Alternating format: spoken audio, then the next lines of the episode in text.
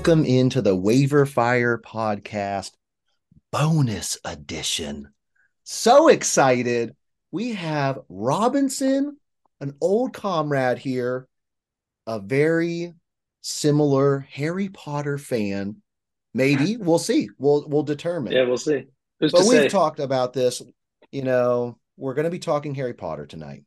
It's been a long time coming. We've kind of dabbled in our relationships. You know, we both understand we enjoy the the topic, Yep. and we're going to talk about what how how it's kind of uh been a part of our lives, favorite moments and shit, and just kind of uh talk through it, man. But Robinson, really appreciate you being on. Yeah, thanks for having me. I, I would say that I think it's like the defining piece of media from our for our generation. So definitely been with us all the way. I was peeking at, you know, if it if it happened to be any certain year in 2023, I saw that uh Sorcerer's Stone, the book in America was released 25 years ago. So that kind of uh that dates us a little bit. It is what it is. We're old now. But you're right, man. It uh it came out at a moment where the world was hungry for something like that. And for us to be at that age when it came out was was pretty special. But uh let's start with you man talk to me a little bit about how harry found you and uh and kind of your pathway of uh of what it, it was like for you throughout like your teens and whatnot. Yeah, I got a pretty specific origin story for how the first book made it to me, which is uh you know, so this is like what you're saying, it's like 98 or so when it's coming out. So, you know, second or third grade. This is I was I was living in upstate New York. In my class, we had a I believe it was like a Black History Month poetry contest, a citywide. This is this, this bear with me here. So a citywide Black History Month poetry contest, and I win. I want to say third place. bro Yeah, thank you. claps Yeah, I I don't know if we have the uh, physical record of the winnings or the or the poem, but I got to be on local television, and I think I read my poem on local television, and the prize for winning third place was a fifteen dollar gift card to a local bookstore. And so at the time, the books that were really popping off for me were Animorphs. Yeah, I don't know if you remember those. sure Yeah. I, I dabbled but just a you know on Yeah. the periphery for some reason, well, I loved those, but for some reason, my parents thought they were trash. I don't know. I don't know why, but they did not respect the the Animorph genre or series, whatever you call it. So I mm, don't had remember to- them perfectly, but the the covers. I mean, these people are looking like eighteen, right? I mean, The they cover they're, they're like they're basically they're teenagers. I want to say Yeah, like probably they're than that, probably teenagers. like fourteen. are they fourteen? They- okay, I don't remember exactly. I haven't read them since since Harry Potter, but basically, um, the whole point, of the premise of Animorphs, for a quick aside, is that they're kids who can turn into animals. It's- yes, if they like touch but- an animal, they can like gain the they can gain that identity, and then they can be like, oh, I can be a cat or a, or a girl. my point Um, is, you know, it's 14, 15 year olds, second grader. You know, as a parent, I might be like, nah, dude, like, come on. Yeah, I don't know if it was an age thing or if they just Huh. thought they were like Just trash. I don't, I don't know. Yeah, just like too, they were too genre for them or something. I don't know. better art in your life. I mean, I can. I would almost guarantee. I would. I've not, like I said, I haven't looked at the page in a while, but I would almost Yeah. guarantee that the the prose is is low qual. I But, mean, I think um, your parents are dead on, but but keep going. So so it was yeah. kind so, of anyways, either we're, or. we're in the bookstore, and I was like, okay, fifteen dollars. Animorphs books are pretty cheap. They're like six ninety nine. I can get two. I was planning on getting two. My parents were like really discouraging. Like, what about this one? What about this one? Like pulling other things off the shelf, trying to get me to pick something else. And the one that they one that they had, I think one of their friends. This is very early in the Harry Potter life cycle, so uh, I, it, I it did not cross my radar at all. And one of their friends had been to England Mm. and heard about it, and it just brought it just kind of brought the news over this phenomenon. And so they pulled that off the shelf, and it was like nineteen dollars, so it was more than the gift card. Hardback. hard hardback, yeah, yeah. And they're like, it's brand brand new. They're like nine. like we'll cover the difference if you pick this one book. Wow. So they And, kind of you know- bribed you a little bit. I had my eye on a on a bargain. You know, if I'm getting four extra dollars out of the equation, Absolutely. too good to turn down. So went with Harry Potter. Took it home. I remember trying to read it on my own. It Yeah, was maybe like slightly advanced for me at the time. I think so. And so we almost immediately shifted into my dad would read it to me. And we did that anyways with other Sure. books. But um yeah, so we we read it and over the course probably the next few weeks or whatever, and it just it lit a fire. I don't know if this is TMI, but how did your dad read it? Does he really get into that shit or does he read it just No. flat? Just That's flat. pretty flat. I mean, definitely not like he's not he's definitely definitely no accent work. yeah. Definitely I don't think well, you know, honestly I don't remember the specifics, but just he I mean we, we he read to me a lot, so it's not I'm not trying to give him any um, you know, guff whatsoever. Um, but I don't You're think a there was a lot wizard, of Harry, said Hagrid. Probably better than that, but uh no no voice modulation. I feel you. I Um, feel you. Yeah, so anyways, we finished that one. Immediately we're like, there's supposed to be a second one. Hadn't been published yet in the US. God damn, England- Robinson, England you were in only. on the front lines here, man. Yeah, so we got, but my school library had the English version, different cover. Um, and so that's how we read the second one. And then shortly thereafter, it came out in the States and we bought the American version.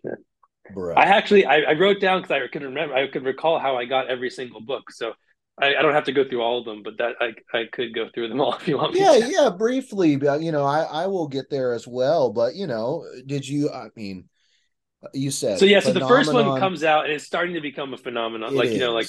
I think at this point I've already read two, but it's starting to be like a thing kids would talk about in class. And so my teacher goes, "Oh, I want to read this to the class because a lot of kids haven't read it yet." And so I actually brought. She read my copy, so I was really, I was really giving it to the people. bro. um, your teacher read the whole Sorcerer's Stone to the class. I don't know if we made it through the whole thing, but definitely read a solid chunk of it. Yeah, Dude, is it? Do you remember the name of the lady? my teacher. Yeah. Oh yeah, Miss Lang. Miss. Lang, straight up doing God's work right there. oh my, that's incredible! And you brought Yeah. your copy in to share the love. Had to. Yeah. So fucking So- hip of you, Robinson. God damn it. Fast forward about a year, and my family is moving to Alabama Ah, from upstate New York. And as a bit of very intelligent bribery, the first time I'm ever going to visit Alabama, we're not actually moving yet. This is a couple months before we move. We're driving down to like scope out the scene and like find a line up a house and stuff like that. And as I get into the car, I'm really not happy. I do not want to go. Um, hell we get into the car, and my dad's like, Do they even there's like a- have books in Alabama? they had Bibles. Um, but uh, so we get in the backseat of the car. There's like a pillow. You know, I've got my little setup for my long drive ahead of me, and my dad's like, check under the pillow. Whoop, prisoner of Azkaban. Wow. So, very- bro. very, uh, Very G move from him. Bro, So then it was like, your dad is so tight, man. My God, then- you're feeling all down and shit right at the car itself. yep. What Yeah. a showman. My goodness. and and obvious, dude, it would have been so devastating if Prisoner of Azkaban sucked. That book is incredible. Yeah, it's a great one. Oh, One of the We'll one of the there. top of one of the top course. five. We'll get into our moments and shit, but for it to be that one, you know, for me, we'll get there, but Chamber of Secrets not my favorite. If it had been Chamber and I was all hype, I would have still enjoyed because I do enjoy the book, but it Sure. wouldn't have been as peak as Prisoner on a long drive. Oh man, with some like chips. Oh, I'm pumped for corn you. nuts, I- maybe some Hawaiian punch. Hell yeah. Dude, I don't I don't know when it started to become a midnight release thing. I can tell you for me, I can tell Give you, me a taste. it was the fourth book. really I did went- Goblet start doing that? Goblet. I went to the Books a Million on Opelika Road, and with my elementary school librarian. So this was the summer before fifth grade, I think, and my librarian was like, "Um, she was a huge Harry Potter fan. I was like the biggest Harry Potter fan in the school, you know. So like she we we bonded, Um, and she was like, uh, "Do you want to? We're going to go to this midnight release thing. Do you want to come with us?" So I went with her, wow. and so that was the first grade. time I did it. Yeah. Um, so tight. My parents were definitely like, "We don't want to do that." So that's they were, I think, happy to. If I was, if you know, Harry Potter was just so big for me that it was like it was like that or baseball. It was like all I really knew yeah. about. So. Wow, your your teacher says I'll take you to a midnight release. The parents are like, "Thank God, go! Don't bring him back till school tomorrow." No, I'm teasing. That's that's no, exceptional. I mean, yeah. Well, I think it was this summer, but yeah. Oh, oh, gotcha, gotcha. And then each one you must have probably you must have stamped the the it midnight release for each of the definitely hit the midnight release for yeah. all of them after that. There was definitely another Books a Million. There was a Hastings in there in the mix, and then yeah, I think the last seventh book I remember very clearly being the uh, Books a Million at Tiger Town and, and outside of Auburn. And and we'll get to the movies as well, but obviously the movies staggered throughout throughout the books. Um, you know, yeah, we'll get into like opinion movie. or whatever, but just in terms of your viewing, did you did you smash the theater for each? Oh, of course. Yeah. Man, it's a different it's a different uh, origin story for me. Yours is much more much more hot and bothered, and I'm so excited by that. I'll tell you mine briefly. Yeah, you're really the guest of honor here. So I was basically like the biggest loser for for you know as a kid and, and, knew not nothing about pop culture or what was happening in the world.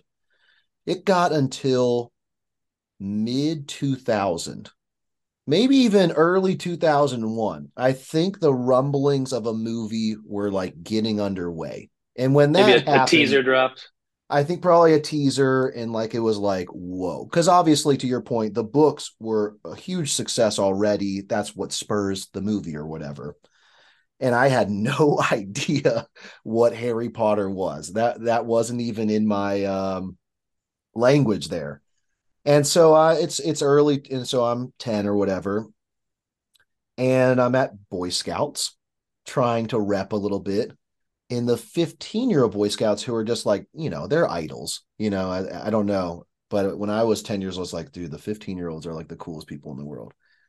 They're chatting about it, and me being like the dumb young kids, like, what what's Harry Potter? And they're like, bro, are you serious right now? Like, I think Goblet of Fire had come out.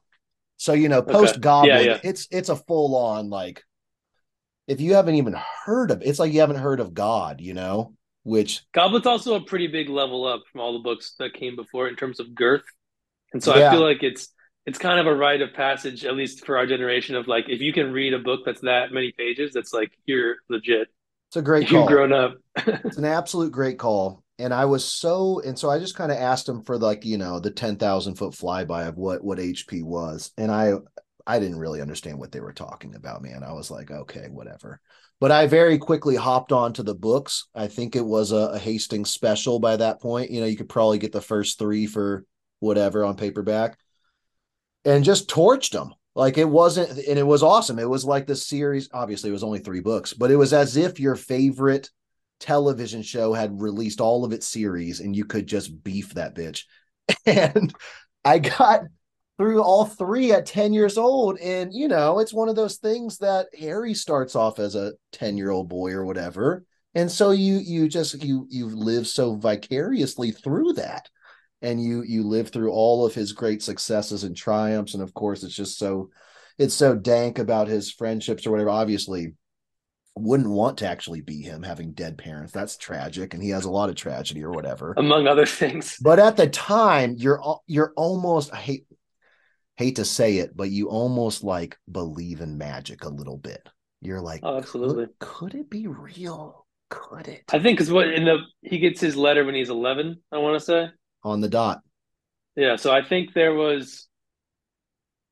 I had a solid two and a half years of thinking. You never know. Exactly. You never know. Exactly. that letter could be coming. you know, That's like, what I, I was... think it will but you never know. It, bro, exactly. Because you read it at eight, you know, I read it at 10. My birthday was quickly approaching, and I was like, oh, and then it's like, nah, you know, the cold water gets doused on you real quick. But it's a, it's a, it was a special feeling, of course. Yeah. And so then, and so it was really honestly, I guess, because of that movie coming out that just finally pushed it so much in the forefront that even I got a taste. And then to your, I don't think, I, well, I guess obviously it didn't. Goblet of Fire had already been released. So I chowed through, I must have chowed through all four real quick.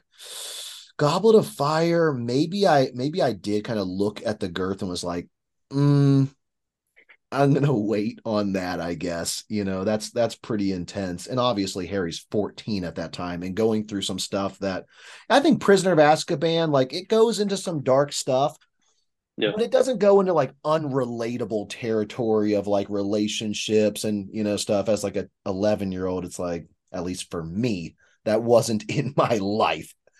So, anyways, yeah. I think I think five through um five through seven i did i did go through the the midnight releases and i want to say i watched all of the movies in theater but i can't promise that honestly. The only theater trips i remember are definitely five through seven um, which is weird. I don't really know why one through four don't stick out to me. I also think at the time lord of the rings was coming out and to me those movies were just like the biggest hype. It was it definitely. Well, this, yeah, it's going to be a little bit of a spoiler for probably future conversation, Ooh. future parts of this conversation. But I mean, those are way better movies. way better for sure. Yeah. And for me, having not really had Harry Potter for like three years of my life, you know, to build up that expectation, I was just like, yeah, this is like way doper or whatever. Interestingly yeah. enough, never pushed me to read the Lord of the Rings books until I was like 25, which is just kind of weird. But uh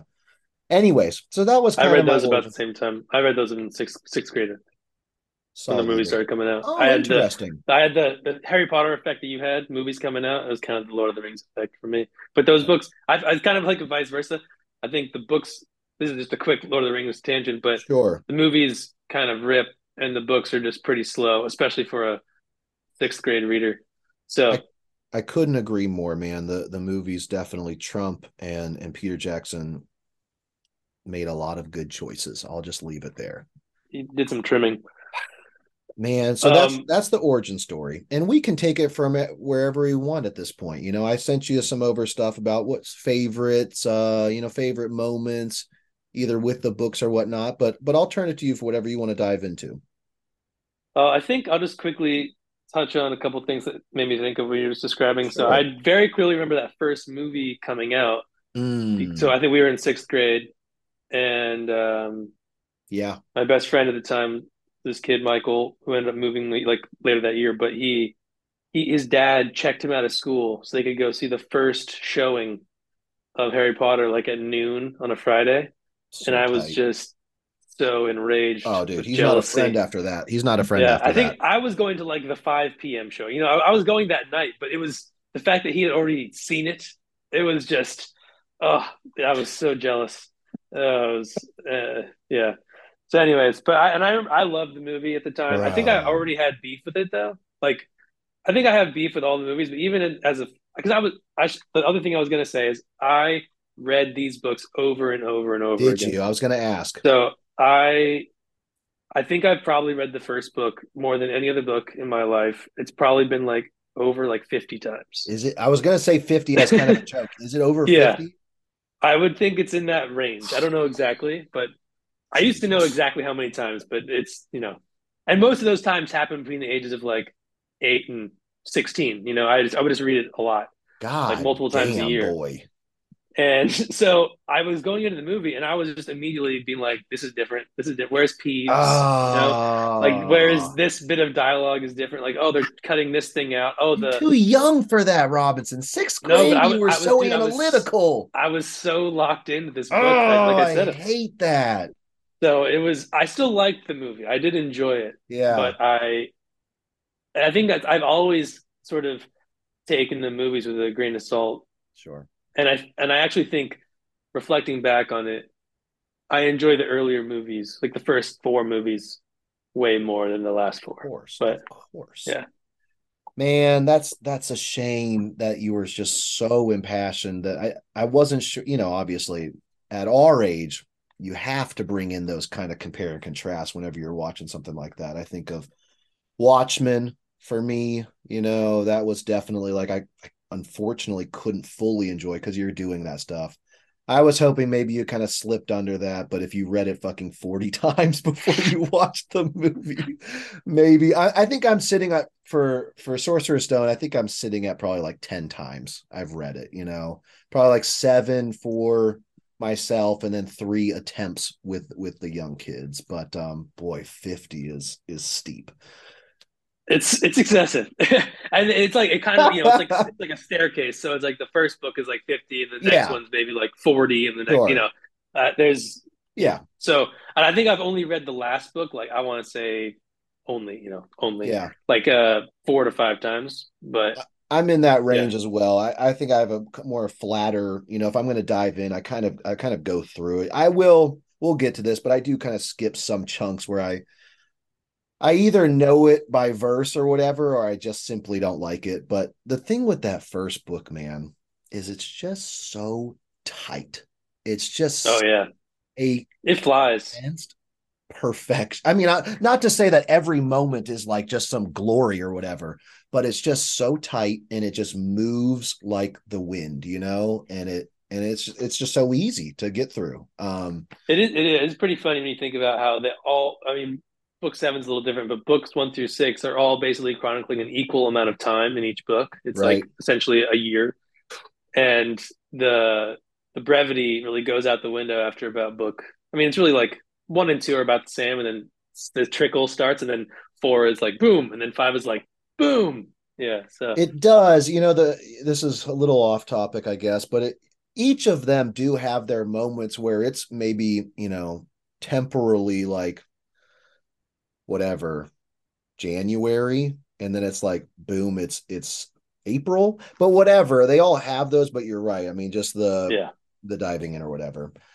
That said you've read you've read the the first one the most but but which one is your favorite? You know which one either from a nostalgic perspective or kind of looking back now as a grown up you know which one do you prefer if you were to be forced to read one? You know you can take that question however you want it I think I've always pretty much said that Goblet of Fire book four is my favorite, and that's also my favorite movie for what it's worth. I think I just like the. There's a couple different. I was thinking about this, and I think there's a couple different reasons. One, I think that the Triwizard Tournament as a concept is kind of dope. um, it also, after three books of like relatively similar kind of plotting right. of a school year, it kind of mixes it up, introduces a bunch of new characters into the mix. It's a lot more dense it's a lot more dark. Um, and there's a really big kind of twist at the end with, you know, the return of Voldemort. I also think that that book starts out with a pretty big chunk about the Quidditch World Cup, which is really like the first.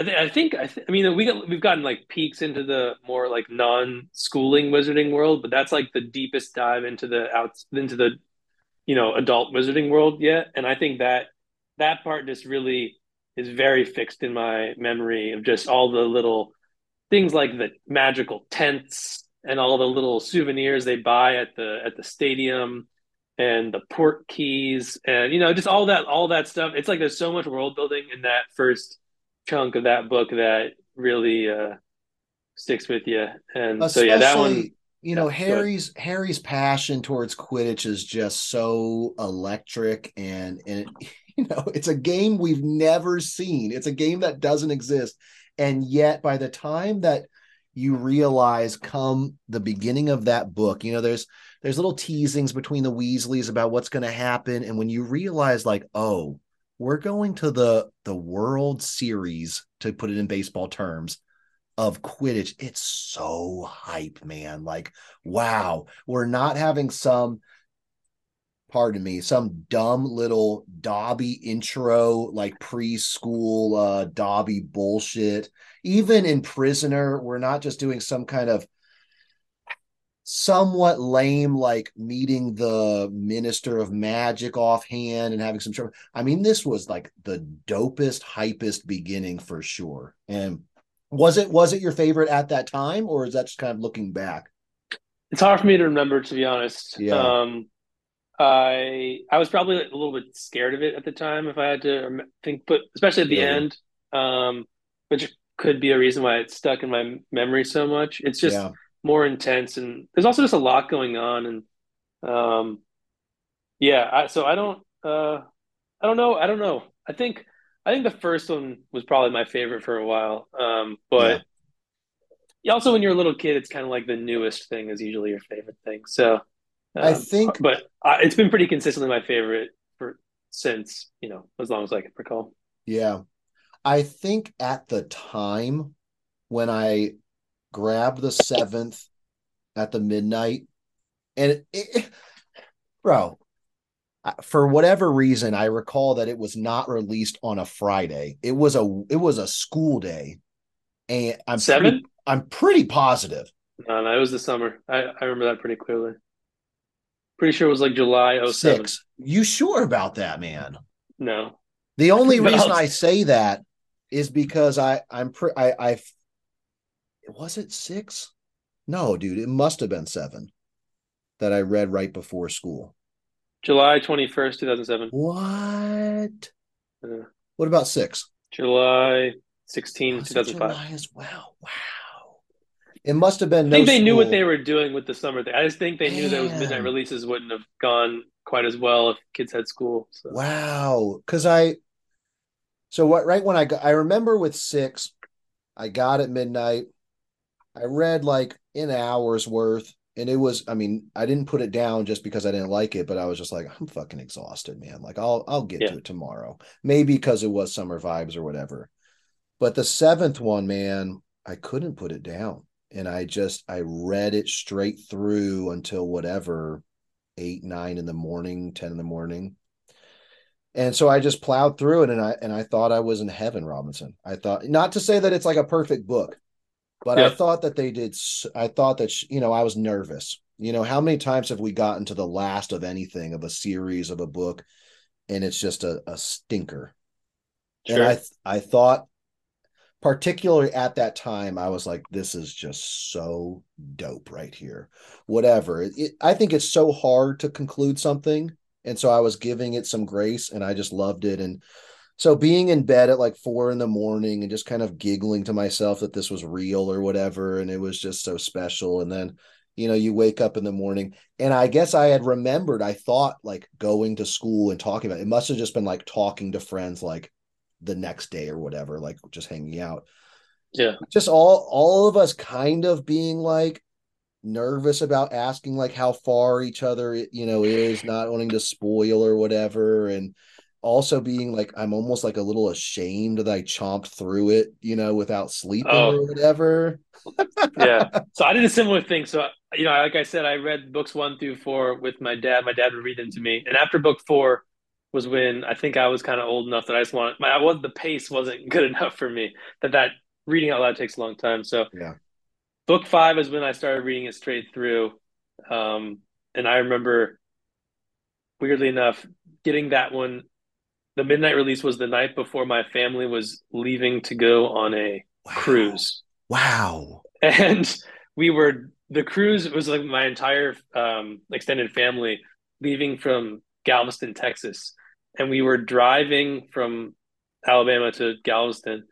And I picked it up the night before, and then I read the entire book in the car the next day. Like I finished it, and I was just like totally, absolutely distraught by like the end of Oh. that book because it's Oh, a crazy ending. You know, Sirius dies, and yeah. and the ministry fight, and I was just like, and I, there was literally zero people I could talk to about it because Oh. it came out one day before. There's no texting.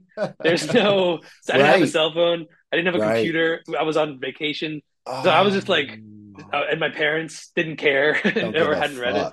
Yeah. and so yeah. So that Your was- dad reads that. you all four books and just doesn't give a shit about it. It's just th- like, uh, you know, he just hadn't read it yet. I, it literally came out the day before, oh, and so right. Didn't read the fifth I read it all in a day. So there was no one else who had read it because I my my fire burned too hot. Your Uh, your dad was like, "Don't spoil it for me. I want to read it." Yeah. I think I think or I think if I had said what had happened, he would have just been like, okay. I mean, like, you know, just Oh. without the context, I think it just wouldn't have been as powerful. I see. I Um, see. But Man. yeah, then number six, I remember pretty specifically because that was the first time I really encountered spoilers. I was by by the time six came out, I think we just said it came out in 05. I was like so pretty fucked up, man. a citizen of the internet at that time. Oh, And I- the oh, no. it was like impossible uh, like the day before the few days before like the Snape kills Dumbledore Right. was just like a the, a, a proto meme, you know. So that was that was going around. So I definitely remember that getting spoiled and just kind of being in denial about it, and then you know, anyways, it and being the thing, being no, being real, dude, no.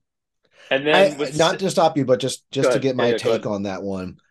Thankfully, my it's it's one of those memories is again blurred a little bit. It's like it's like I'm um Slughorn, like repressing like what actually happened or whatever. like for real, it's it's a little blurred.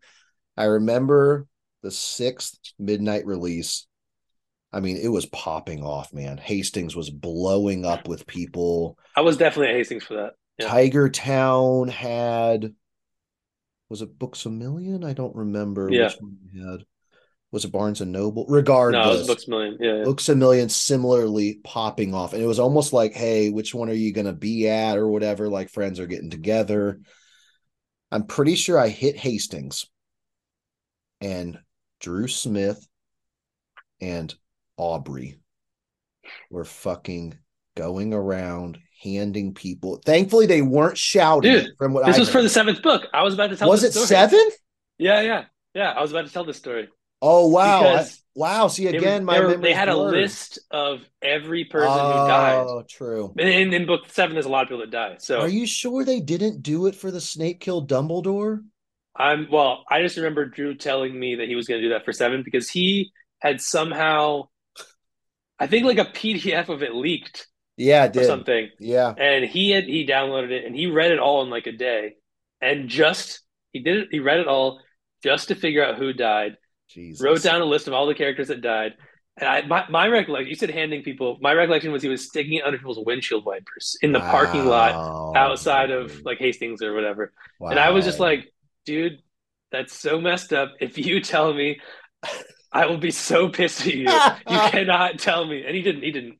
Um, Good but, on yeah, him. I remember just being like, that was. I couldn't believe how casually cruel that was. What a fucking asshole. See, I remember for some reason on six, may, maybe it was just seven. I remember six for sure, though. At least somebody was kind of going around Hastings, and it was like a, a kind of a ripple. Like people were Yeah. like, get out, get out, almost like that. Yeah. Like, don't hear it, like, go. Yeah. So we bolted, man. We left at like 1140 or whatever and Wow. and went to Tiger Town just to avoid the the spoiling of whatever. And Yeah. again, to to the Slughorn memory thing, I want to say that I actually like heard Snape kills Dumbledore. I think I heard that, but I just like was in full on like block mode that I I was like, oh no, no, no, whatever. That's just like dumb shit or whatever. And Yeah. so by the time I got to there, I think that I had like like you know like Star Wars like force powered it out of my head or whatever, and I was able to like enjoy the moment. But yeah, man, the spoilers thing that was just so crazy that it was such a phenomenon, and people were so fucking twisted that that was something that that they wanted to do or whatever. And yeah, yeah. times, man, wild times. and it's it's it's fun. I mean, it, you know, it's it's one of those things that could really only, well, not. I guess that's maybe the, the right way of saying. It. I was going to say it could only happen like in that moment, but just like you know, if you are a little kid going to that, you know, you're probably not gonna, unless someone is literally shouting it at the party at the midnight release party. right. You're probably not gonna run into it or something. Now, I guess the kid could probably just would just it's on Wikipedia or something. But yeah. um, yeah, at the time it was it was it was tough. I, I I managed to not. I don't think I got anything. Maybe the only one I think maybe got spoiled for me was that Hedwig died. Yeah, that was big. That was a big one. You know, the weird thing, I, I guess maybe it's just a me thing, but the deaths of the characters, even one, even one such as Snape killing Dumbledore, like it doesn't do much for me. I guess, like it's such a for me, it's such a trivial part of like the experience, you know. And maybe I'm just kind of like cold towards it all, but Hedwig dying, Dobby dying for me. I know that you know whatever. Fred, I believe it's Fred. Does Fred? Yeah, Fred, Fred. dies. like I know a lot of people the next day were like crying over like Fred dying. Dude, for me it was like whatever. I mean, that sucks or whatever. But I just the deaths don't do it for me. What does it for me for the series is just all of the the dope shit. I don't know how to say it more than that, but like you said, the world building, the relationships, and the kind of cleverness of what's happening. And I don't know. So so those spoilers, even if I had heard them, I don't really care. I guess it's just kind of interesting. Yeah. I mean, I think I I generally agree that the deaths are not like the most important things that happen. I think for this one though, having as I've just explained, this was basically, you know, this is I guess over the course of about 9 years of my life. Yeah. Over half of my life at the time totally defined my personality essentially. And so if I that's why I was basically like, dude, yeah. to Drew, I was like, you it would be so messed up if you did if you told me this. Like I cannot explain how angry I would be. And so yeah. it was not like I agree that it's not like the depths are not what makes the books interesting, but mm. it's just you know waiting that reaching the end of something so mom- momentous and then yeah. having a bunch of like big moments undercut was just would have really not been cool. So no, that's, that's that totally happen. fair.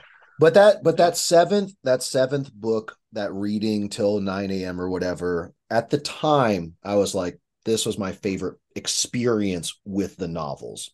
But mm. I do think looking back and having reread them four or five times, I do think that half is the one that does it for me the most. I just I love so much of the intrigue and I'm just a huge sucker for the Snape arc in general and and the flashbacks and and we'll get, kind of get into favorite moments or whatever, but Another thing that's so big about it is that the arc of Dumbledore's relationship with Harry, I think, is just so well done. Where you know you start, and where do we get Dumbledore first? We get him from fucking Chocolate page, Frog. Page one, dude. Oh no, yeah, no, that. But I mean, Harry's Harry's understanding oh, yeah, yeah. of Dumbledore is that he's like the headmaster from. Maybe he gets the letter from uh Dumbledore. I think, or I think the letter's signed by McGonagall. I want to mm. say.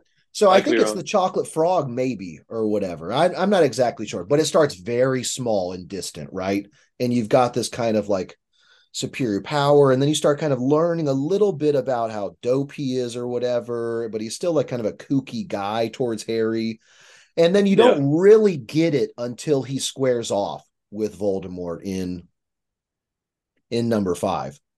And that's just like, wow. But then when you go into six and you start to get those kind of one on one missions where yep. they're exploring the memories and and they're actually like and then and then it's like oh he's gonna take me to go try to find one like that's what that's what's just so so awesome to me. I i love that so much. And then of course you get the the snape revealing of you know, Harry's reading through this Half Blood Prince book, which kind of has similarities towards the um, Chamber of Secrets book, but it's it's much more tangible and realistic, and so it's like I can relate to that.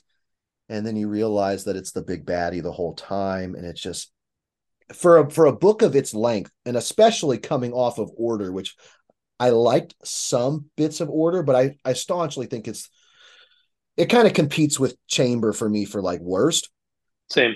But I guess I I guess I give Order the nod just because I do think it does some important things really well, whereas Chamber is just kind of fluff in my opinion. But um I think it also uh, yeah this is an aside, but I think Order of the Phoenix also has really high highs, but then it's really long and it had some low lows too. Exactly, so, exactly. Yeah. And so coming off of that to have such a similar you know it's it's way longer than the first one but i see the sixth one as a tight book it really it, there's not a ton of fluff and it's just tight so i look back it was kind of think, returned to form a little bit it, it's more like books one two three in that sense it, yeah it's tighter it's more grounded in just the school year um and it's so I, you could i mean looking back on it now i don't know if this was how like she intended it when she was writing it but it's kind of like the it's like giving it one last perfect school book before seven just totally leaves the the school setting or something.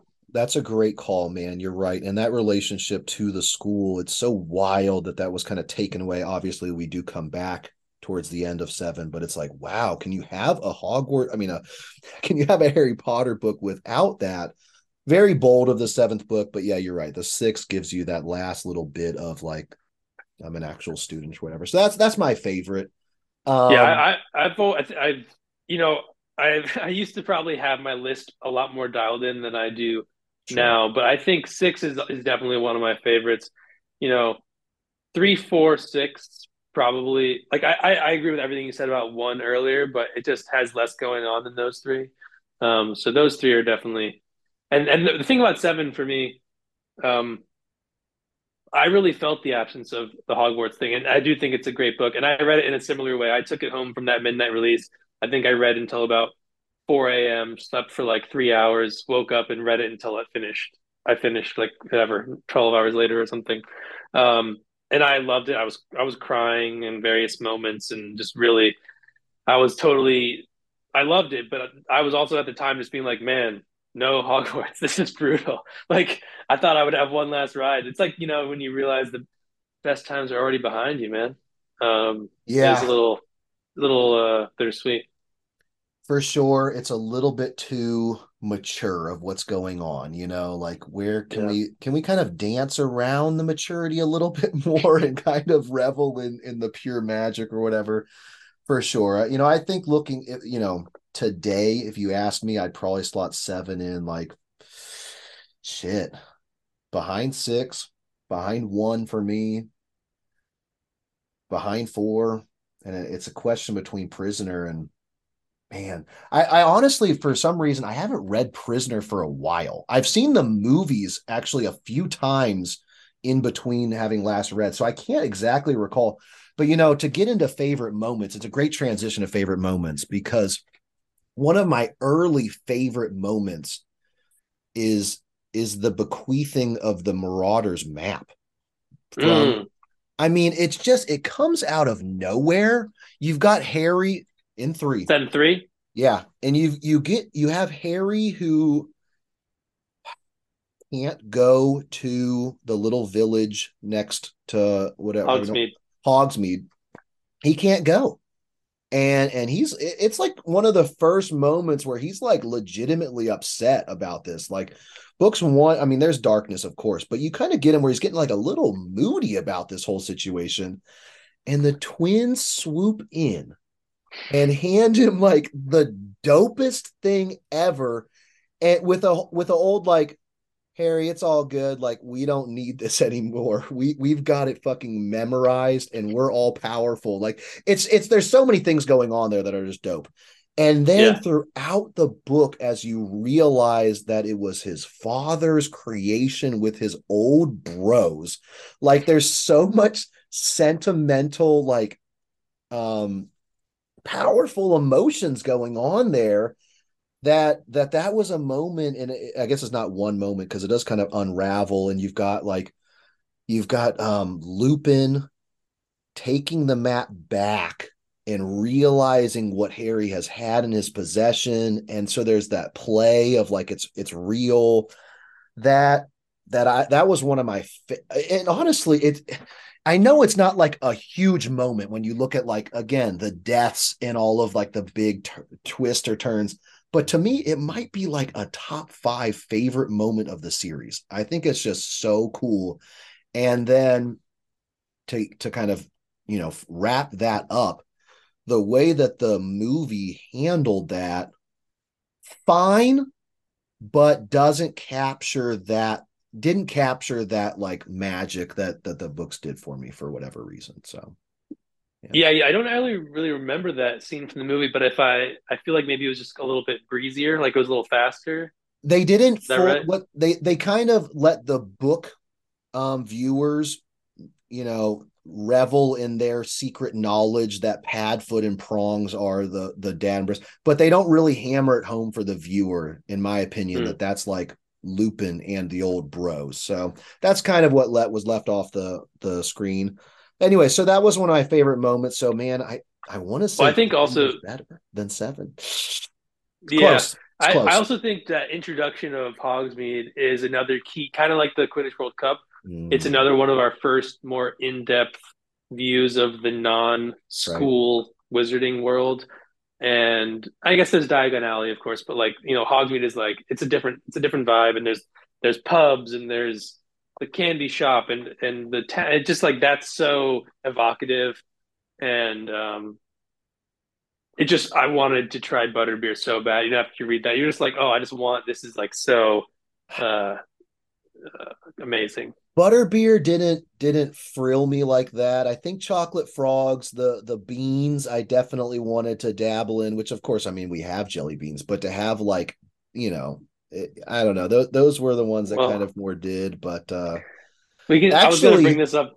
Uh, oh, if I could just finish up the food dialogue real quick you know, obviously I I did not I was not raised up like poor or in a cupboard or whatever.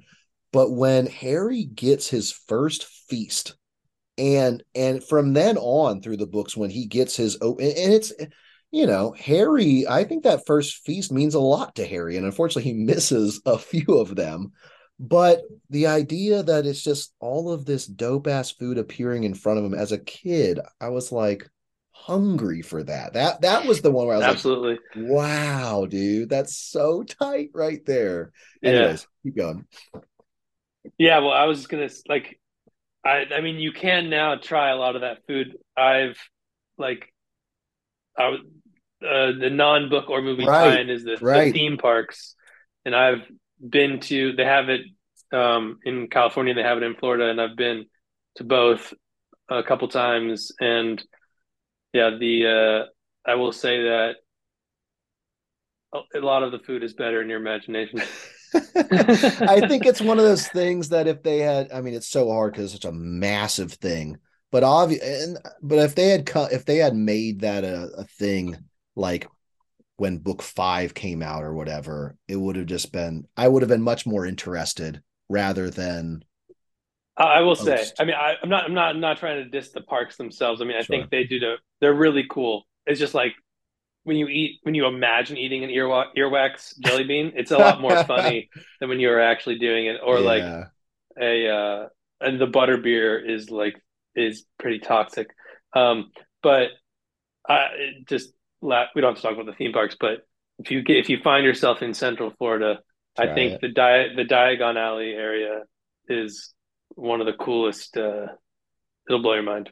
That's tight. Uh, I will definitely yeah. do so. I think just to wrap up favorites, least favorite, I do think my favorite movie at the time, man, at the time, it's interesting because those movies had a lot of like weird, and we all parallel our lives to like what's happening, but man, especially when Harry starts having like relationship struggles of uh the Cho variety I was like, it was hella it's on my list. It was hella awkward for me. Like at that time, you know, it's like haven't had a lady friend yet, just on the just on the edge of that kind of situation, having been rebuked, you know, a few times, I guess, to get personal with it. And so for Harry to get kind of turned down by Cho for the dance, I know that's like yeah. a just one moment, but just that whole what he's going through you know, being at the movie theater on a packed movie theater with with with the bros and with like lady friends there, I was like kind of squirming in my seat a little bit, like this is hitting a little too close to home. So I can't say that that was like my favorite movie moment. Honestly, maybe one of my least favorite movie moments. In four, that would have been that would have been in four. Yeah, I think my favorite movie moment, not my favorite movie, just moment. Okay, was probably the the Dumbledore Voldemort fight in five because the mm. movie I I knew going into the movie I was like I don't really this isn't my favorite book but the movie could be pretty redeeming and the CGI and what they do between the actors was just to this day I'll rewatch that scene because I still think it's just so fucking awesome. You know, when it starts mm. to get into the hopping into Harry's mind or whatever, it's okay. But just squaring off in the magic that Dumbledore and Voldemort pull out feels so appropriately big and on their person. Also that I think that setting is so cool. The the the lobby of the Ministry of Magic, just the way. I mean, that's one thing that I think maybe still especially more the earlier movies, but they do a great job with the like production design and all the movies really making all the spaces feel very unique and cool and, and that lobby is particularly well done. It is. You know maybe the the massive minister poster is a little bit too much for me but but you're right. The aesthetic of the the blackness and the windows and whatever it, it's if not my favorite movie one of them for sure. But i think my favorite movie is probably number one i think that number one and a lot of it unfortunately is that i think that the first Dumbledore actor is simply night and day, unfortunately. I mean, it's like it goes from honestly perfect for me yeah, yeah. to like below par, like below average for me. And and so that's just so agree. big. Yeah. And and honest and also Harry, you know, Daniel Radcliffe for me in the first movie I think he's perfectly cast. I think he's adorable. I think he's like exactly what I was looking for and could could kind of relate. He's like diminutive, you know, like what he should be. And and he just sucks at it, you know, in my opinion, just my opinion from like movies 5 through 7, I think that Daniel just like he looks so old and just kind of sucks as an actor. So that's why I yeah. kind of brought it down for me. Anyways, no, that was kind I, of I was gonna Yeah, I'll get to that. But I was going to quickly my speak. I already said my favorite book was four. My favorite movie is also four. I think I saw it interesting at least four or five times in the wow, theater. Wow, wow. So because you know, I was going to ask. Obviously, you said with with movie one, you're doing compare and contrast and kind of not really feeling with four, which was your favorite book. You were able to kind of push that away and just embrace it. Who knows, man? It, you know, the mind of a child. But, yeah. um, I just remember I have this very distinct. I got obsessed with the soundtrack or like the score. Really? Like, and that was probably one of the first. Like, I now I listen to a lot of movie scores now, but oh. that was probably one of the first ones I ever got into. And I had it on my iPod. Yeah. And I would just listen to it for for months nonstop. That was like all I would listen to.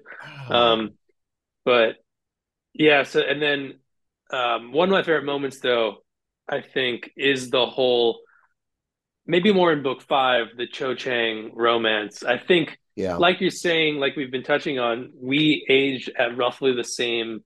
We we lined up very well. I aged almost directly with it. Yeah. yeah, same.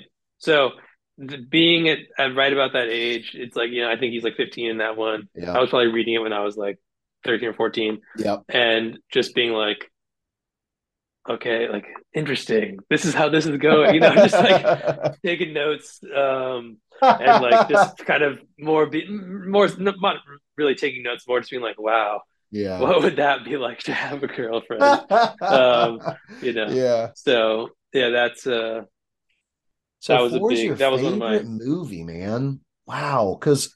I do like it. I do think that they're they're pretty. I mean, there's just unfortunately so much from the book that you can't you know, strictly adhere yeah. to. But um, wow, it's your favorite. The only reason I, mean, I yeah, the only reason I dock it is because I think that there's some of my favorite book moments from that really revolve around. I mean, they're small, but when the twins have the whole relationship with Bagman, and I know mm. that I know a lot of people might not think that because it's so away from Harry in that story. It's just so kind of random a little bit. But the way that the the twins are kind of growing up, they're making they're gambling, you know, on this stuff. They get they get fucking hosed by Bagman and that hurts deep and I feel that pain. And then they're kind of harassing him and he's like got dealings with like goblins in Hogsmeade and it's like it's so it's so away but I loved it so much and then you've got Harry kind of coming in clutch at the end and giving him like giving them the prize winnings you know because obviously yeah. like he doesn't want to touch it's almost like blood money to him with uh mm-hmm. you know Voldemort Cedric. and everything Cedric and so I just love that. And of course, in in the movie, you don't get Bagman at all, which maybe is for the best or whatever. From a but anyway, so I kind of have some like some ill will towards the fourth, but it but it is very good. It is very good. Yeah, you know, it's like I don't even remember. I don't remember the last time I watched it. I've mm. I've seen it a lot of times, but I don't remember the last time I've seen that one. I've seen the first one more recently. That was I caught that on TBS probably like a month ago. Um, but yeah, yeah, I, I just always loved that one. I think the music was a big thing for me, and I thought they did the Triwizard stuff pretty well. And this and the finals, you know, the big set piece at the end where Voldemort comes back is, I think, pretty well done. So I agree. I agree. Um, let me. I, I do want to like just kind of run through favorite moments, but I do want to get my least favorite moments out of the way. Just uh, and there, there's not that many. You know, in the books, I know that Umbridge was probably like a necessary evil, but man, I just despise like every and that's the point. That is the point. But fuck, dude, do I hate slogging through Umbridge's bullshit, especially at a time yeah. where Harry's got and, and it's coming off of four where you have Voldemort's return and so it's like, oh, baby, here's where we start getting like good. And then you even start with like Order of the Phoenix, which honestly, the unveiling of Sirius's um house or whatever, whatever 12 Grimmauld Place. Yeah. Grimmauld Place and then you get there and harry's kind of angsty. He feels like he's been left out that summer and they're like okay i'm sorry like let's start getting you into this. They start talking about what the order used to be and what it is now. And it's you've got all these like peripheral adult magicians like so tight. And then it's like oh let's go to school and just have the worst time of our lives for like 300 pages and God, I, I hate that. That's my least favorite section of of the books by far. Yeah, yeah, that's fair. I, I didn't have that on my list, but I did have Harry being extremely angsty and whiny on my list of least favorite things. So super whiny. It's and it's funny because he's really only like that for that one book. Yeah, but that book it, it's really permeated with him just feeling left out and all that stuff. And and maybe you know she's like, okay, let's be a little true to puberty here, but it it's not a fun not a fun read. No, between I those think... two things, between Umbridge and that, it's and it's also the longest one by a considerable margin. It's uh I think in four he does get a little bit that way when him and Ron kind of have outs during the the cup, mm. but it but it's it's so much less in your face. And at least at that time, I actually kind of love that when when Ron kind of puts himself out of the picture, Harry and Hermione have a, a really a closer relationship during the the cup, and you know they train on spells or whatever. Like it's it's a great thing that happens. But Harry is a little bit starting to be angsty. But then in five, she just like lets the, the water flood out. And it's like oh, a little cringy. But anyway, so that's yeah. by far my favorite. And then you know, a couple things that I, I, think some fans really did enjoy that just didn't for me. The whole like Dumbledore's army, that's also may, maybe I'm just riding off of Umbridge vibes there, but them kind of having like a secret like training session thing, I think in the idea was like kind of cool, but it just it just didn't really work for me, I guess. And it also you know, I know Harry thankfully is kind of being humble throughout it. Like he's like, I didn't really do much. But the way that they're like sucking him off throughout the whole Dumbledore's army is like a little bit too much for me. Like, bro, you faced him. You're the only one who can show us this shit. I'm just a little exhausted by that. So that wasn't my favorite. Um, I also, God, I'm just talking so much about order here, but I also think that the whole idea of like the prophecy was such a poor payoff for that book. Like, I I do think like when it smashed in the um, Ministry of Mysteries, Department of Mysteries. Department of Mysteries. Yeah. I thought it was cool. You know, I, I liked how they're hopping into different rooms or whatever. And I thought that was pretty awesome. But the actual idea of the prophecy and what it kind of gives us, not really in for it. I think that when we find out that Snape was outside the door when the prophecy was being given and he's the one who relays that, I think that's that's awesome, you know, kind of character insight. But the prophecy itself doesn't do it for me. And then, like I said earlier, the deaths, man. Dobby, first off, Dobby in general. I don't wow. Dude. Cold hearted, man. I know, man. I feel bad, but like he gets, you know, first impressions are important.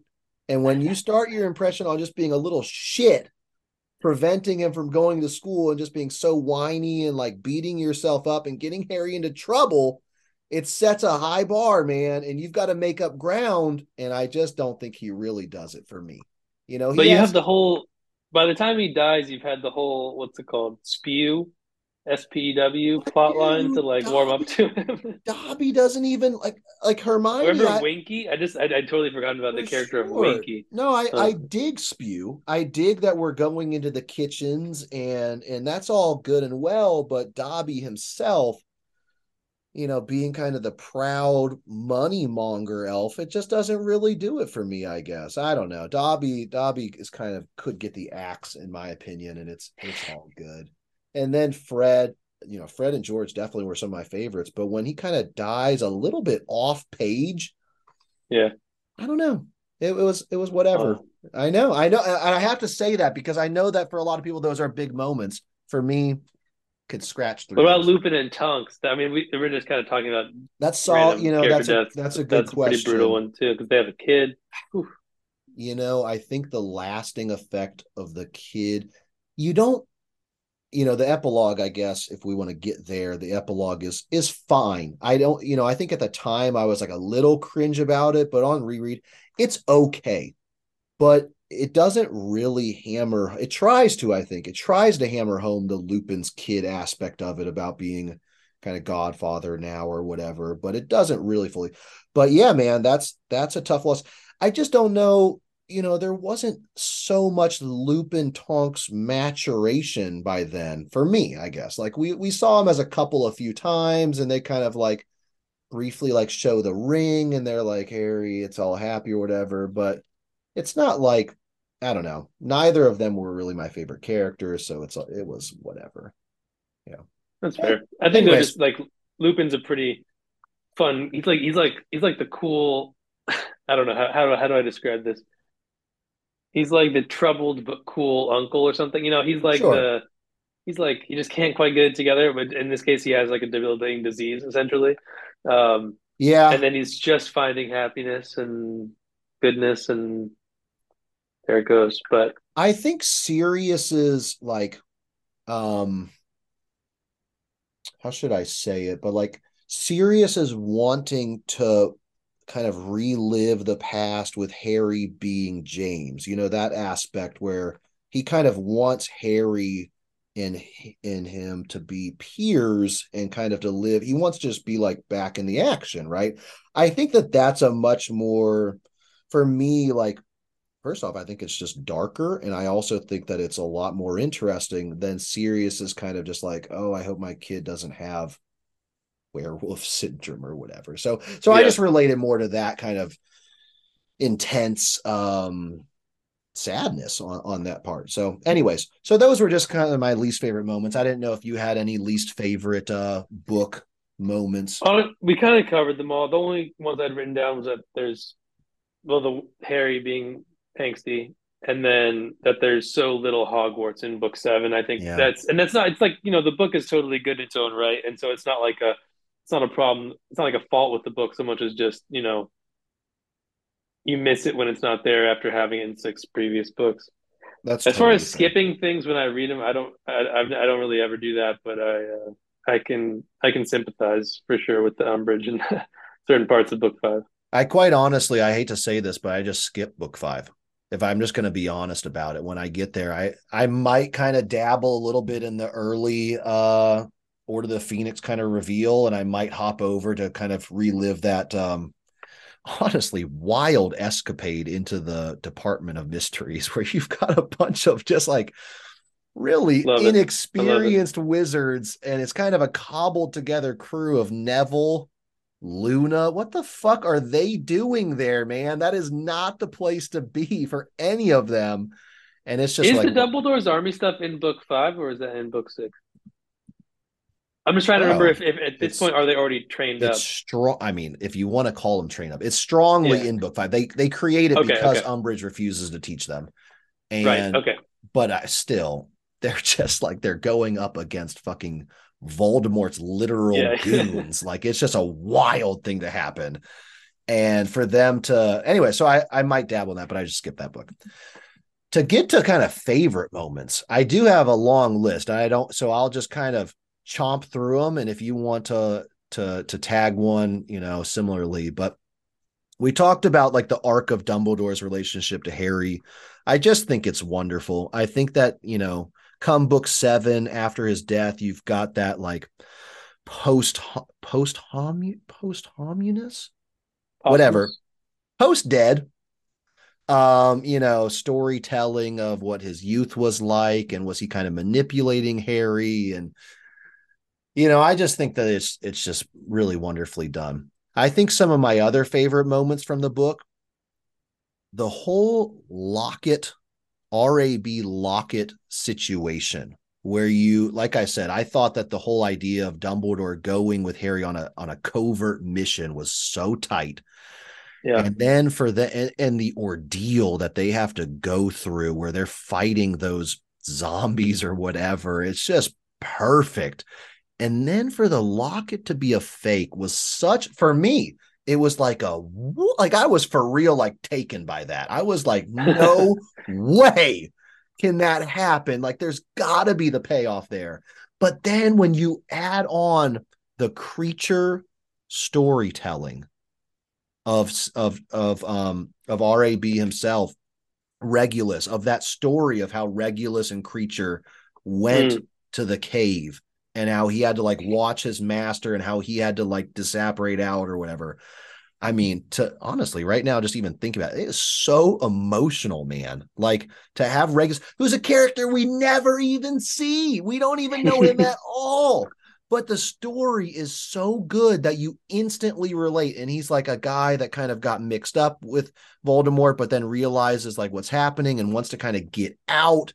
And he gets, you know, he sacrifices himself as a martyr. And and he doesn't even get to see the locket destroyed. Like he he has to leave it in the hands of Kreacher And it's just like, wow, it's so big that that's one of my favorite moments is when Kreacher is just like killing himself over it. And then of course to finish that arc when I don't know, it's Harry or Hermione or whoever gives Kreacher the the fake locket. Either the fake locket or the destroyed locket. I can't remember which one he gets.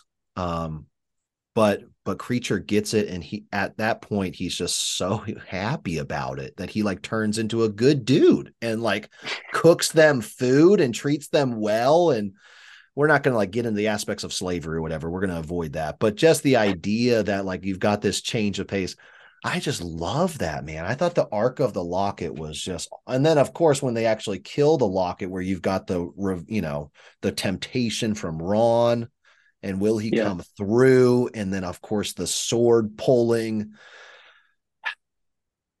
love, love, the locket, man. Love yeah, that's a good one. That's especially, good one. Think... I'm I'm so sorry to talk so much about the locket, but especially coming off of the other. What were the other Horcruxes? We've got the diary, which at the time we didn't even know that that was the thing, and maybe even you know J.K. Rowling didn't even really you know know that that was going to be a thing or whatever. Yeah. But regardless, we don't know that that's the thing. The ring gets torched off off screen. We don't even really know. So this is really our first taste of a destruction of a locket. And so, anyways, I just think the whole locket thing, one of my favorite moments.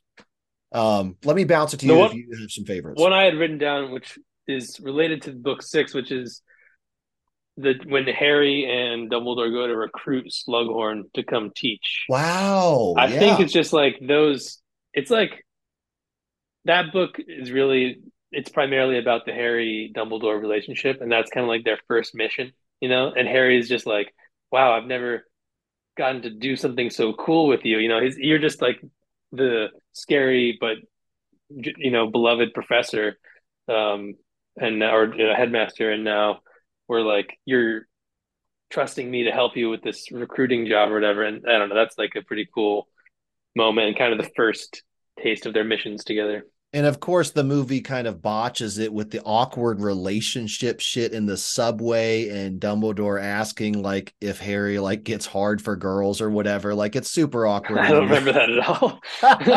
it's not exactly like that, but it's it's the the book dialogue when that's happening is awesome. Like Dumbledore is standoffish and kind of but encouraging a little bit, and it's it's a really great start to that. So I, I agree with you for sure.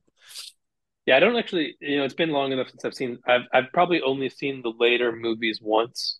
I didn't. I haven't revisited them very much, but yeah, I definitely feel like in the book, Dumbledore, even as he's letting Harry in, is still pretty enigmatic and like pretty distant. Even he's like he's cooling him in, but he's still kind of is a dick to right. Harry. And Fair. I think that's kind of a key part of the relationship. I don't remember it. I think he's a lot warmer in the movie, maybe if I remember correctly. Yeah, or, or not even a lot so. warmer but a little little friendlier.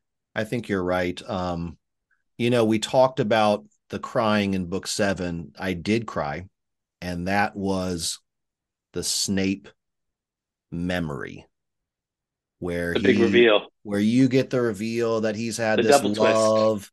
Yeah. Bro, I still get chills like thinking about that one. That that absolutely got me and didn't didn't see it coming in the least bit. You know, up till that point, yeah. still thought Snape was definitely real bad. And yep. like honestly, the ultimate evil, like Voldemort, of course, whatever. Snape was the ultimate evil at that point in my heart. And then bro it's so well done man the, because we've you know the movie it's a little we haven't in the movie we haven't gotten as many um uh what is the Pensieve we haven't got as many Pensieve moments. We got some for sure. We're aware of the Pensieve but dude by that time in the book the Pensieve is like a character you know? Like we've had yeah. a lot of journeys there.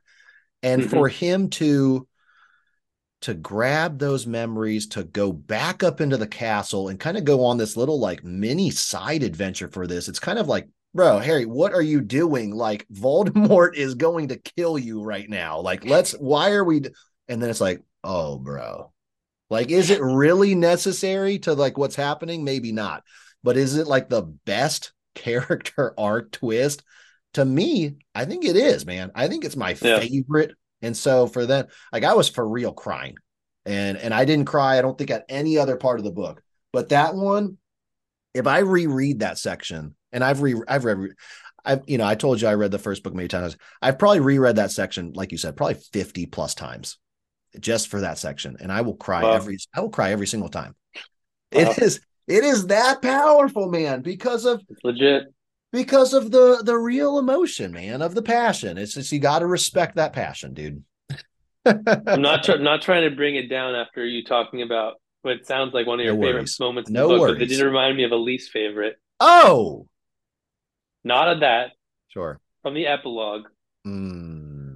Harry names his kid Albus Severus Potter. Let's not go there, dude. I mean, yeah, that's it's so corny. It's so and it doesn't even it doesn't it doesn't flow. No, flow in no, no, too no, many no, S no. sounds. No, no, yeah. no, for sure. It's it's um, real rough. It's real rough. that does uh, that does besmirch what's happening a little bit. But man, I appreciate the tribute, but he should have done Albus Snape or something. I don't know. Yeah, Albus Severus. It's, it's too much. Um. Anyways, but mm, yeah, mm, no. Another one of my favorite moments that I had was just the whole, um, Sirius Black Peter Pettigrew switcheroo reveal bit at the end of book three. Because I mean, I feel like definitely as a kid, I was totally hook, line, and sinker. Sirius is a real bad dude. I mean, you've got him like slashing the fat lady trying to get in. Like it, yeah. it's like, wow, this is a for real. Like Harry could get like knifed, which is like yeah. so weird. Like Voldemort, you know, kind of like taking over whatever. Sirius coming out with like blunt objects and like trying to murder him. It's for real. Yeah, and then also like having the payoff for Scabbers, oh, Ron's dumbass rat which you know who's there from the first time we meet Ron. Scabbers is there too. He's trying to turn him yellow, and then it turns out that he's been, you know, Peter Pettigrew the whole time. That's like a great, um, a great moment, I think, and definitely a highlight of book three for me. I was going to reference that that scene as a favorite movie scene I think that mm. the movie actually does a really good job coming into the house and you've got Sirius looking fucking crazy very well as hell. Cast. Very well, very cast. well cast. And and Lupin, I'll never forget the line where um Harry says something like you you know Lupin's like talking about how he now believes or whatever and he says like I didn't know until you told me you saw Peter Pettigrew on the map and Harry says the map was lying and Sir- Lupin quickly says the map never lies and he says it with like such vigor and great force that I love that scene so much. And then, you know, once Scabbers actually gets like revealed or whatever, it's okay. You know, Harry has like mercy or whatever. But that, like the reveal, like what you're talking about, where Lupin buys in, Lupin's buddying Sirius. I thought it was one of the best parts of that movie. So I was a big, big fan. Yeah. No, that's that's a great reveal. You know, for as much as people want to say like JK kind of, you know, made choices or whatever, like that look kind of genius in retrospect about Scabbers, about you know the diary being a, a Horcrux, just being her kind of like making it up as she goes. Dude, she makes it up very well, in my opinion. like she, if it if it wasn't planned, I don't really care because it's done extremely well. So I dug it. Yeah, I mean, I don't know. I, the whole making it up as you go along, even as a concept and we're talking about fictional things, I don't know how else sure. fiction is written. Yeah, who cares, man? People always say that about Lost. They're just making it up as they go along. It's right. Like, yeah, that's how TV shows are written. They make honestly, it up as they go along. If it's if it's so. dope, it's honestly almost even more impressive to make because it's yeah. harder once you kind of start burying yourself into tangents and storylines. It's hard to to see those correct avenues or whatever. So I agree. Yep. Another favorite movie moment, um, which which I don't know. I, I it, it's done differently than the book. So if you really loved it in the book, then maybe you don't love it as much um in the movie. But the the mirror in the first movie, mm. the mirror of that was one where I had some nits to pick when I saw it. I, am sure because it is quite different, and they they trim yeah. it, and you don't see yeah. as much. I mean, it's definitely yeah. different. You're supposed to see like uncles and shit. You are supposed yeah. to, which would have been like super cool if you actually saw like the big family. Yeah, yeah. But but again, it kind of goes back to how strong that Dumbledore actor was, where he's kind of talking yeah. him through it and his pacing of dialogue about, you know, whatever, like you might not see the happiest person wouldn't see anything but himself or whatever. Just the lines are so clear and well done that it's a very touching moment and harry you know understands. And i want to say well actually in both parts you know harry doesn't really learn his lesson. The mirror is taken away right? Like he's never given the opportunity to go back and tells himself no i shouldn't. It's taken from him. So that's kind of yep. i think that's a cool aspect because you know 11 year old it's almost like his first mark of like weakness a little bit you know that of temptation and then for him to anyways love that uh part of the book but also i just think the movie really does it well. Yeah no i think I, i'm not saying it was a bad scene or anything but just that was one where i was really noticing the differences. Just i think in the, the first movie the thing is the first first movie is very true and it does recreate a very good portion but that almost makes things that aren't that are left out stand out even more. I think. Whereas like in the later books, they cut out so much character, whole characters, whole storylines, and whatnot that, um, you know, it's there's too many things to count.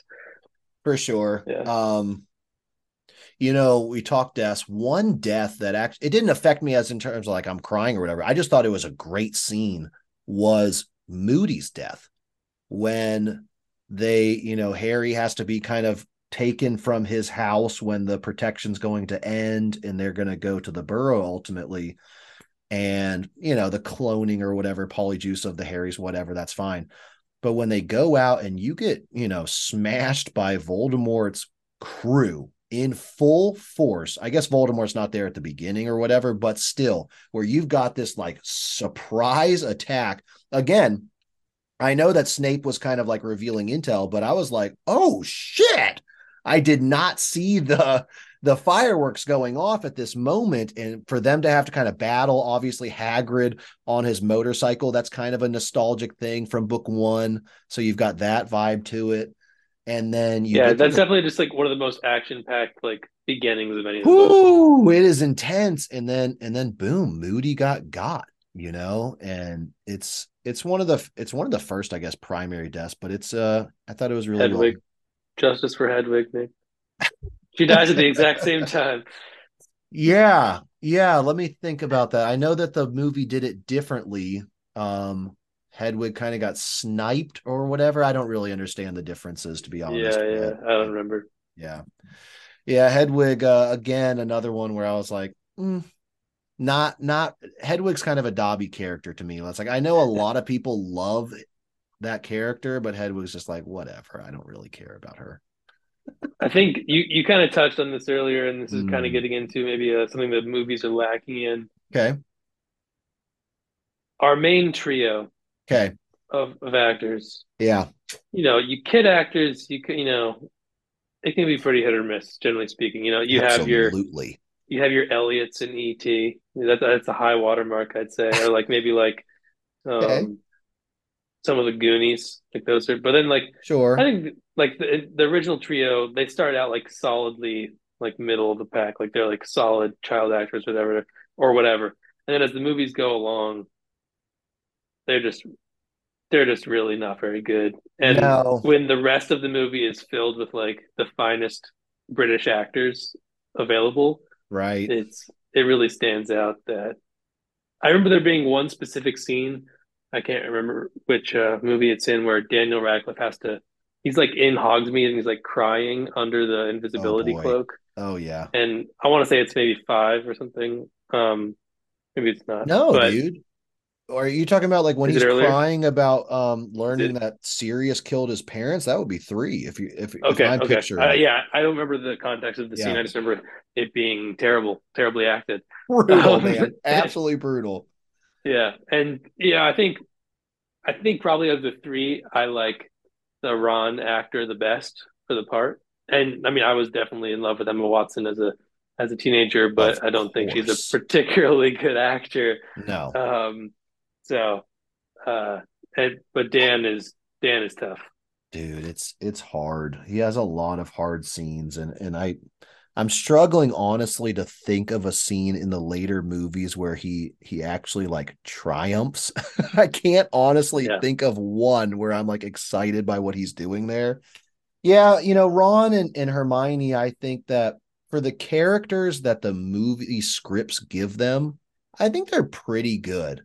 I I ultimately have some like grudges towards like what Ron gets turned into a little bit because I think Ron is I don't know. I always thought that Ron was actually like the stronger character in some ways throughout the book series. Like he's got a lot going for him and he handles a lot of intense situations with poise and and whatever and then they kind of goofed him in the movies or whatever but for what they're given i do think that those actors did a did a pretty good job but yeah that and you know i i honestly again maybe this is going to pinch some nerves but mcgonagall's actress also doesn't really do it for me, I guess. I think that early on like not not her acting but just kind of the lines that she's given towards the end you know i think they try to like put a lot on her shoulders when she has to she's kind of the dumbledore replacement right when dumbledore passes. And i just think that it's a hard thing to do and i just not huge fan. Um i think that really lupin and sirius just pull so much weight in terms of the acting prowess. Um yeah everybody else is kind of and of course Snape. I mean Snape. I yeah. think that that Rickman is just a class act. All they, I think he's the, the, best. He's the best. It's the best casting. Definitely the best character. I mean, I think he's the best in the whole series. I think the. It would be interesting. I, I don't know if this is sacrilege, but I think the Snape character, if you know, whatever, if a TV series gets made or whatever, or if they do like a, a movie a hundred years from now or whatever, I don't know. I think, I think Snape, they're doing this TV show in like the next three years. Well, so there you go. Don't have to wait long. Yeah. I'm not saying it, it's a high probability, but I think Snape could even be done better. You know, not to discredit Rickman, I think he does a, a really good job, but just like my interpretation of him it's a little scarier.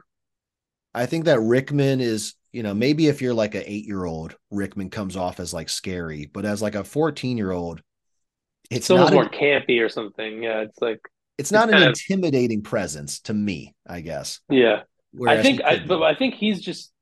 I think in the public imagination, Mm, he is inseparable from the character now. Like I think I could, I, I can, Right. I can imagine other people in most of the roles, but no one else is is Snape really. So I think that's, I don't know, like it's fair. or just also his voice. I think it's also his voice being Yes. so iconic. Like he has such a specific voice that it's kind of, it's hard to, uh hard to beat that. Well, So- the hardest thing is, is is probably is that twist where you've got because in the movies when you get flashback and he I actually love how they do the scene where Voldemort I mean sorry, where Snape discovers Lily's body and and just Rickman gives it his all in my opinion and it's dope as fuck. And he straight up just like steps over James like almost kind of like kicks him on the way a little bit. Um I thought it's so good. But you need a you know it's so hard. I was saying maybe a Snape that's a little scarier to do that twist and to feel like connected to him you can't be too scary you know you have to be a little bit soft and so Rickman plays that really really well so anyways Yeah. yeah, I agree. Ultimately, the acting really suffers. I think that uh, the directing, for the most part, I think they do a good job. They try to be pretty loyal. I think. I mean, it's not off the rails ever. So I think they try to be loyal. And ultimately, it's better than nothing for sure, in my opinion. I think that it's it's a treat that we got to have that coming off the books. And uh, man, how about uh, we don't have to spend any time, but did you did you happen to play the the recent video game of of Hogwarts? I I bought it and I played about a half hour. Oh, And I was like, Oh, this is gonna. And it's not a it's not a commentary on the quality of the game. I was like, Oh, this is good. I'm gonna get into this. didn't have the time. And then I, you know, yeah, just living my busy adult life, and I feel that. it's it's it's kind of like a you know it's a big open world sort of thing. So it, it really can suck a lot of time. So I, I I still still there waiting for me on the PS5, but I haven't gotten back to it yet. That's fair, man. It's hard. I was gonna ask, Have you seen any of the Fantastic Beasts movies? That's a great aside. I I know for a fact I've seen the first one in full. I think I started the second one and and honestly came off the first one being like don't really like that movie there like would say it's like a below average watch. It i was excited to get back into the world and then i guess it's going to be crazy because i love historical fiction and i love anything that's kind of supplanting you in a different time. But for some reason the combination of the historical fiction aspect and the wizarding world just didn't click for me as something that I enjoyed, like the costuming or whatever. It just felt a lot a little forced. So I, think wasn't a it's fan. because I think it's because they're terrible. Well, there you go, man. If you want I think that yeah, I know. I think I, I think the first one. Some people actually like that one. I think that Hmm. movie is is really bad, and I agree. It just doesn't. Something about it just doesn't work. It just feels kind of corny or something. It just doesn't have the same spirit. I think it's like the main character is just. I only can describe him as a cuck. I don't know. He's just like super ah. not cool.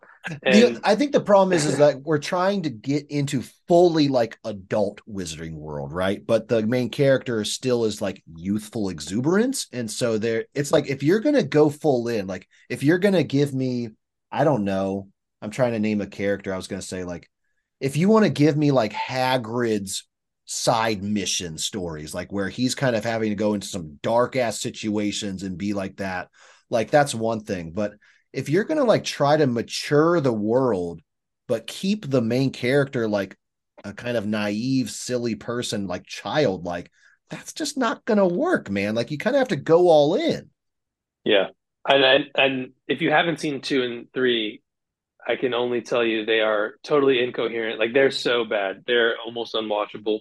i have And- absolutely no plans to do so Perfect. That's the way to live.